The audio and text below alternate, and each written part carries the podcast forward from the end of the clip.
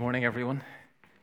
Uh, do you want to take a wee moment just to turn around to the person beside you and say hello, welcome them, especially if you haven't met them before?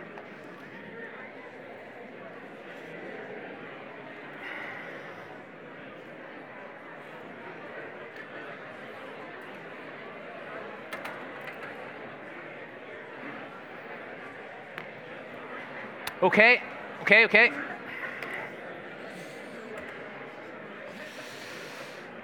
Can't stop you now. Okay. Right. Who can tell me what is? Oh, whoosh, James, that's quite loud. Who can tell me what is wrong with the uh, with the phrase on screen? Yes, it, it should be that the love of money is, is the root of all evil. Although, that is still not quite right. It should also end differently according to most translations of the Bible. I don't know how it really should end. All kinds to lying, to cheating, to stealing, to exploitation, even to murder. But surely all the evil in the world does not ultimately stem from the love of money. Or does it? If you have a Bible, please uh, turn with me to 1 Timothy chapter 6, where we find this well known yet often misquoted expression of the Apostle Paul. Incidentally, as you're looking that up, if anyone has been listening to the new Ed Sheeran album that was released this week, the song Eraser, the song Eraser includes this lyric I think that money is the root of all evil, and fame is hell. Which is an interesting comment from someone who's got lots of both money, and fame. Anyway, for anyone who is uh, visiting, this is our third week of Money Talks, a short series looking at what the Bible says about this rather tricky and I, I, realize very personal subject of money, about our attitude towards it, about how we get money, how we handle money, how we share money, how we give money. L- last Sunday, we thought about the heart of the issue. And as we reflected on what Jesus taught about this subject in his so called Sermon on the Mount, we asked and we considered these two questions Where is your treasure? And where is your focus? Because where these are will strongly influence your priorities, your affection, your devotion, your service. Where your treasure is, said Jesus, is where your heart is. And what fills the eye, to quote that old Irish proverb, fills the heart. And what Jesus specifically warned against is serving two masters. Jesus said in Matthew 6 24, You cannot serve both God and money. Kingdom people cannot serve both God and money. Paul Tripp, in his book Sex and Money, puts it like this Money is one of God's good creations, but this good thing becomes a bad thing for you when it becomes a ruling thing, and that's the problem. Whenever money begins to control your life, your thinking, your mindset, your behavior, whenever it becomes your master instead of your servant, then your heart's compromised your worship is redirected and your eternal welfare and destiny is threatened. And so, this is a vital issue for us to discuss and to consider as a church, despite the nervousness that most of us feel around this subject. This morning, I want to continue thinking about the danger of loving money using 1 Timothy chapter 6. But I, I don't just want to highlight the negative implications of a kind of skewed attitude towards money. I'm also keen to recognize and celebrate a better way to live with this God given gift. And as the apostle writes to his young protege, Timothy, he does that. He encourages him listen, Timothy, live differently in relation to money. Live differently so that it doesn't captivate your heart and derail you as it has done in the lives of so many other people. So let's stand together for the public reading of God's true and highly relevant word. Let's stand. 1 Timothy chapter 6 beginning at verse 6. It'll be on the screen. But godliness with contentment is great gain. For we brought nothing into the world and we can take nothing out of it. But if we have food and clothing, we will be content with that. Those who want to get rich fall into temptation and a trap and into many foolish and harmful desires that plunge people into ruin and destruction. For the love of money is the root of all kinds of evil. Some people, eager for money, have wandered from the faith and pierced themselves with many griefs. But you, man of God, flee from all this and pursue righteousness, godliness, faith, love, endurance, and gentleness. Fight the good fight of the faith. Take hold of the eternal life to which you were called when you made your good confession in the presence of many witnesses. Grab a seat.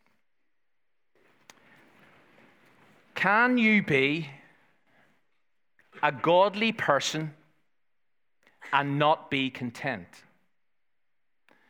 And can you be a content person and not be godly? Well, we all might know some people who fit either category, but, but Paul speaks into Timothy's life about money and his relationship with it, and he comes off with this phrase. We all know it. It's, it's a really helpful, insightful. It's about following Jesus on a daily basis. It's about discipleship. It's what it's living life to the full, life as it was meant to be. And Paul wants Timothy to stay on that track. Why? Because it's not just gain, it's great gain. Now, it's not great financial gain, but it's great spiritual gain. But an essential aspect of godliness and godly living is contentment. And when it comes to money or when it comes to finances, this, this is huge. Because the roots of many of our problems around this issue often are found right here. As someone has suggested, discontentment is the soil in which the love of money grows. So here's my question to you this morning Are you content? Are you content? Are you content with what you've got? Are you satisfied with your situation? Are you at ease here this morning with your circumstances? Contentment has been described as a rare jewel because it's, it's not common. We, we live in a material and a materialistic world which constantly promotes more and excess. Our culture almost seems intent on kind of feeding and fueling feelings of discontentment. And so advertisers play on that.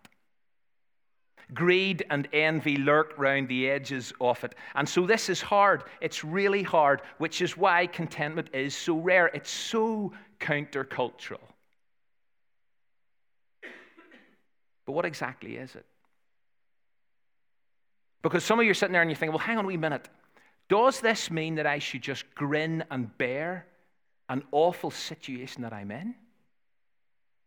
Does this mean I should be content to suffer in silence?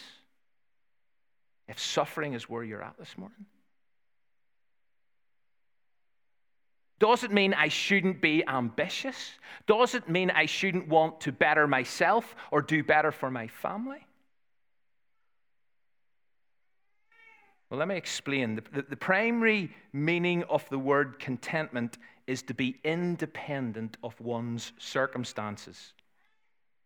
To be independent of one's circumstances. It was a term that was used by Stoic philosophers in Paul's day to mean that a man did not depend on outward circumstances or his environment in order to cope or in order to be at peace. And so Paul came along and he grabbed this word and he used it to refer to an inner attitude or a mindset, mindset that was not dependent on the externals to explain that a Christian should and could be at peace, could be at peace with themselves, could be at peace with the world, could be at peace with, a, with God, no matter what their situation was.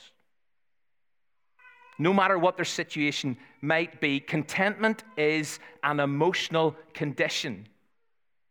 Contentment is a feeling of trust and of joy and of fulfillment, where, whether you have got a lot or whether you have not got very much at all, irrespective of the situation that you're in or how your life stacks up compared to anybody else's.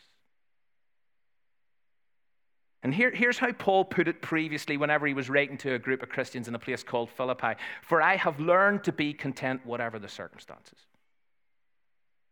I know what it is to be in need. I know what it is to have plenty. I have learned the secret of being content in any and every situation, whether I'm well fed or whether I'm hungry, whether I live in plenty or whether I live in need or in want. You see, that, that's contentment. No matter. No matter what is going on, no matter what I've got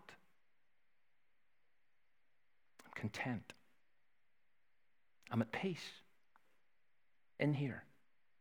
Peace with myself, peace with the world around me, peace with God. But notice it's something he's learned to be. You see, contentment doesn't come easily. Contentment doesn't come naturally. You don't always get it, you don't always feel it. But if you're going to keep money in its right place as a servant rather than a master, as a resource as opposed to an object of affection, as a good thing instead of a God thing, then you need to learn it. And so few people today learn contentment. And if you go back to the text, Paul tries to help Timothy to get his head around this. And so he quickly follows up this phrase that godliness with contentment is great gain by saying a couple of other things to clarify matters. And the first thing he says in verse 7 is this For we brought nothing into the world and we can take nothing out of it. Now, we touched on this last week. But in terms of money and material possessions, we don't take any of it with us when we die.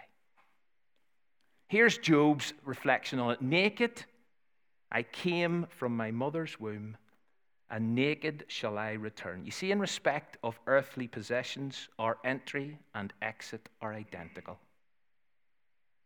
You don't bring anything with you, you don't take anything with you.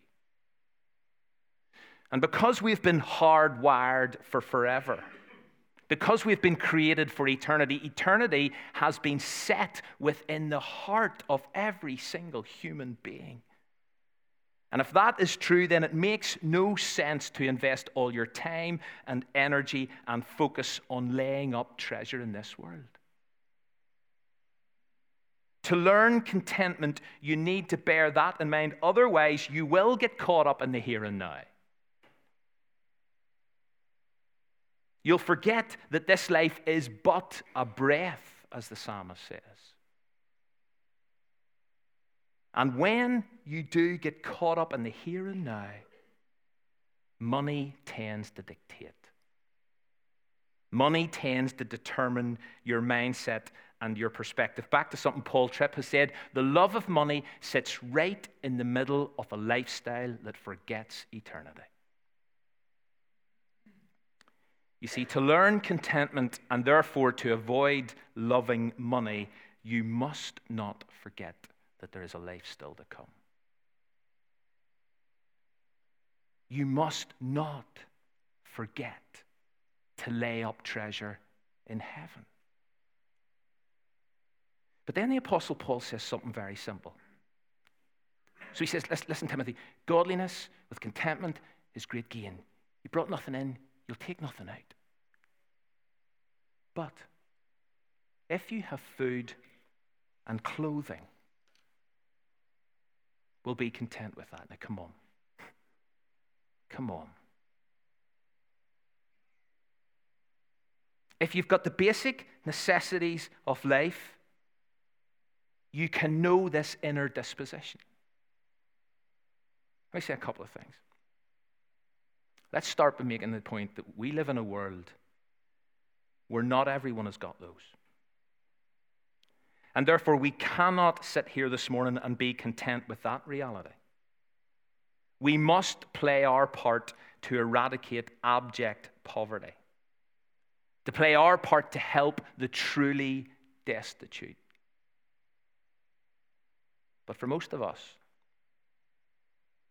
sitting in this hall this morning, we have food to eat, we have clothes to wear.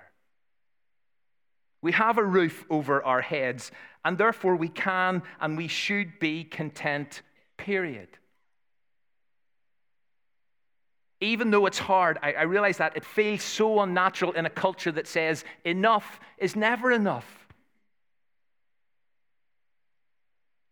Now, Paul, please hear me in this. Paul is not saying that it is wrong to have more than the basic necessities of life. Paul is not teaching that everyone should therefore live on the breadline. But what he is saying is that contentment cannot and should not be dependent on having and getting more. If you have what you need as opposed to what you'd like or what you want, you can know contentment.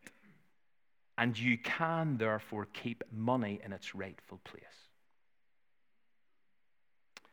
I think it was Plato who said, The greatest wealth is to live content with little. The greatest wealth is to live content with little.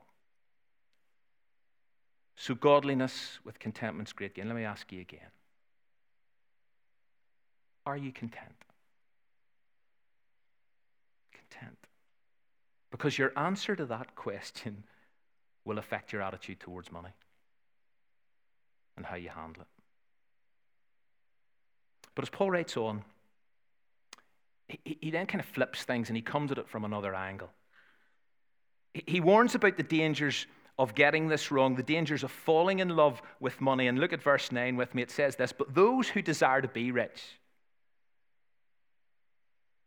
fall into temptation, into a snare, into many senseless and harmful desires that plunge people into ruin and destruction. Now, notice again, it's not money.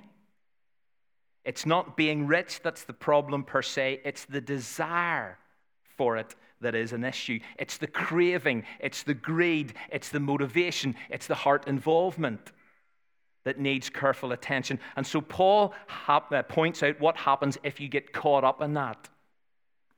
And as someone has said, if you read this verse, it's almost like a kind of downward spiral. So, first of all, you fall into temptation. You see, wanting to get rich leads you into temptation. If that is your heart's desire, if that's what motivates you, you lead yourself into temptation. I know we often pray, lead us not into temptation. But you see, if you choose to follow the desire to be rich, you lead yourself into that place.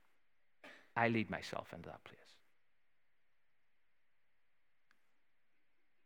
And whenever you're in that vulnerable place, if you're not careful, you'll end up, and the spiral goes down, you'll end up ensnared. You'll end up trapped in a lifestyle that takes you in a particular direction. What direction, Timothy, does that lifestyle take you in, says Paul? Into many senseless and harmless desires. Senseless because they never bring true satisfaction. Having more always leaves you wanting more. And they're harmful because they plunge you, says Paul, into ruin and destruction. This is the downward spiral. Possibly, yes, in this life, and we've all seen, we've all witnessed our fair share of people whose lives have been ruined and destroyed by the love of money. But it goes deeper than that. This can spiritually ruin and destroy people. And it has done. Has done. In this life and for the next. See, look at the end of verse 10. Paul says, See by their desire, see by this craving, see this love for money. As a result of it, some people have wandered from the faith and pierced themselves with many pangs. You see, this can wreck a Christian's life and bring a pile of sorrow. What's the pile of sorrow? Worry. Broken, fractured relationships, regret, debt. So it goes on. I don't know how many people you know, I know some, who once pursued God, but have now started to serve another master, the money master and they've lost their way. And Paul says to Timothy, I don't want you to lose your, I don't want you to become derailed. I don't want this issue, this subject, this thing to captivate your heart. And as Jesus emphasized, you, you, you can't serve both. And those who try end up in this downward spiral, tempted, trapped, wrecked. Love of money pushes love for God out of your heart. It's just the way it is. And it's why the love of money is the root of all kinds of evil, because anything that takes the place of God in our lives, anything that dethrones God, any other God that we put in place of the one true God is wrong. And it will lead us into all kinds of mess. Paul doesn't want that to happen to his young protege. And God doesn't want us to happen to us either. And so we're reminded godliness with contentment is great gain. There, there's the antidote. That's what we need to seek. That's what we need to learn. That's what we need to discover. But it doesn't stop there, and I'm nearly done. When God's word doesn't stop there, because Paul then goes on to t- tell Timothy what to do instead. You see, it's not just about don't do that, Timothy. Don't go there, Timothy. This is also about here. Here's how to live. Here's what you need to pursue instead.